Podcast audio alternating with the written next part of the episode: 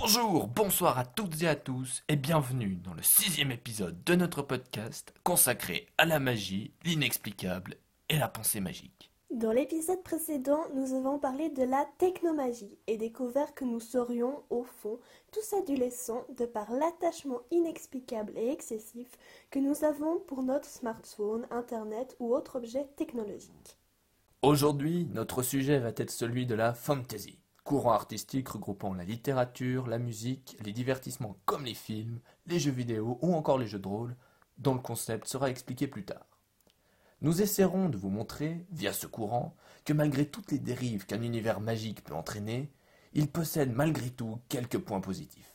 La fantasy fait intervenir un univers en lui-même magique. En effet, les protagonistes sont par exemple capables d'exercer la magie, comme dans Harry Potter de J.K. Rowling.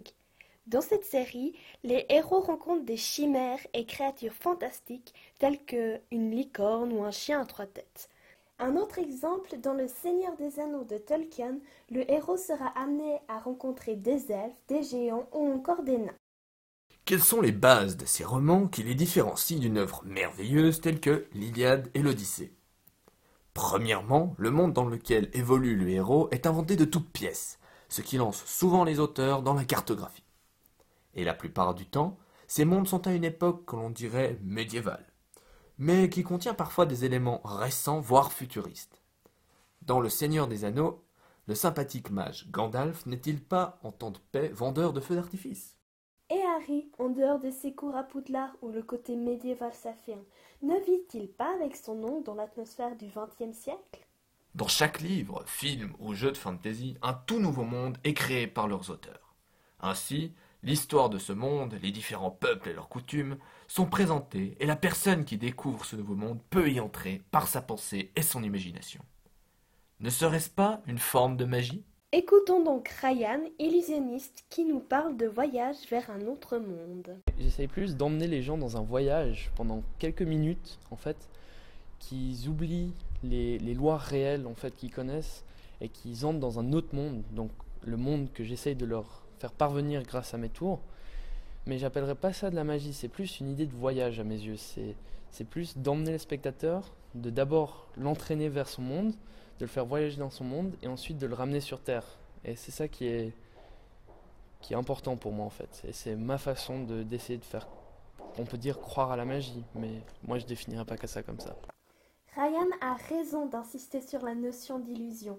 Nous n'entrons pas à proprement parler dans un nouveau monde, comme la petite Lucy Pevensie découvre le monde de Narnia au fond d'une armoire.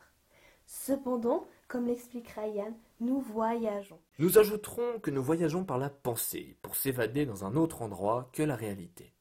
Cette découverte et entrée dans un tout nouvel endroit est aussi possible via les jeux de rôle et les grandeurs nature, plus communément appelés respectivement JDR et GN.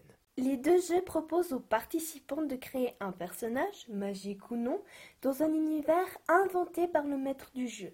Ce dernier peut aussi décider de reprendre un univers déjà créé, comme celui de Donjons et Dragons, et ensuite de suivre ou réinventer les règles de ce dernier.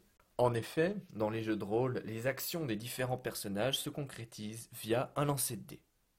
Maintenant, lors d'un GN, il s'agit également d'incarner un personnage.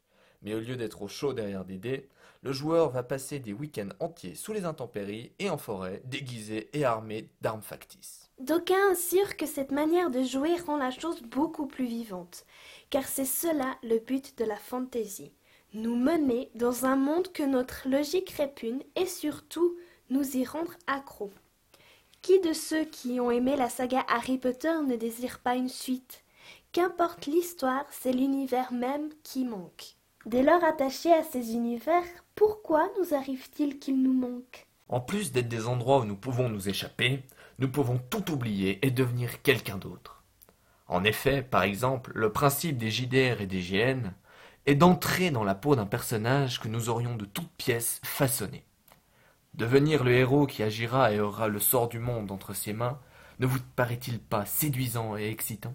Roland, l'adolescent que nous avons interviewé il y a quelques épisodes, nous révèle ce que World of Warcraft, qu'il appelle WoW, lui apporte.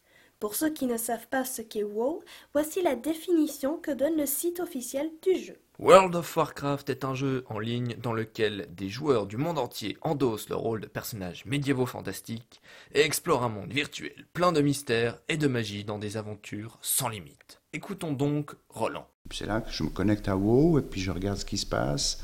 Et puis en fonction des stimuli du jour, c'est-à-dire ça peut dépendre des autres personnes, eh bien ça peut prendre beaucoup de place, c'est-à-dire des nuits peut-être même, hein, où tout d'un coup on n'arrive pas à s'arrêter, on n'a pas envie de s'arrêter parce que tout se passe bien, on est en train de réaliser quelque chose de, entre guillemets, grandiose et puis très, très, très satisfaisant pour tous les participants. Cette évasion peut ainsi apporter de la satisfaction et de la bonne humeur. Ce monde en ligne peut ainsi rapprocher des personnes et les faire partager de merveilleux moments ensemble, peu importe s'ils se connaissent ou non. Dans le prochain épisode, nous conclurons notre travail et tenterons de répondre aux questions initialement posées. Sur ce, à très bientôt et faites de beaux rêves!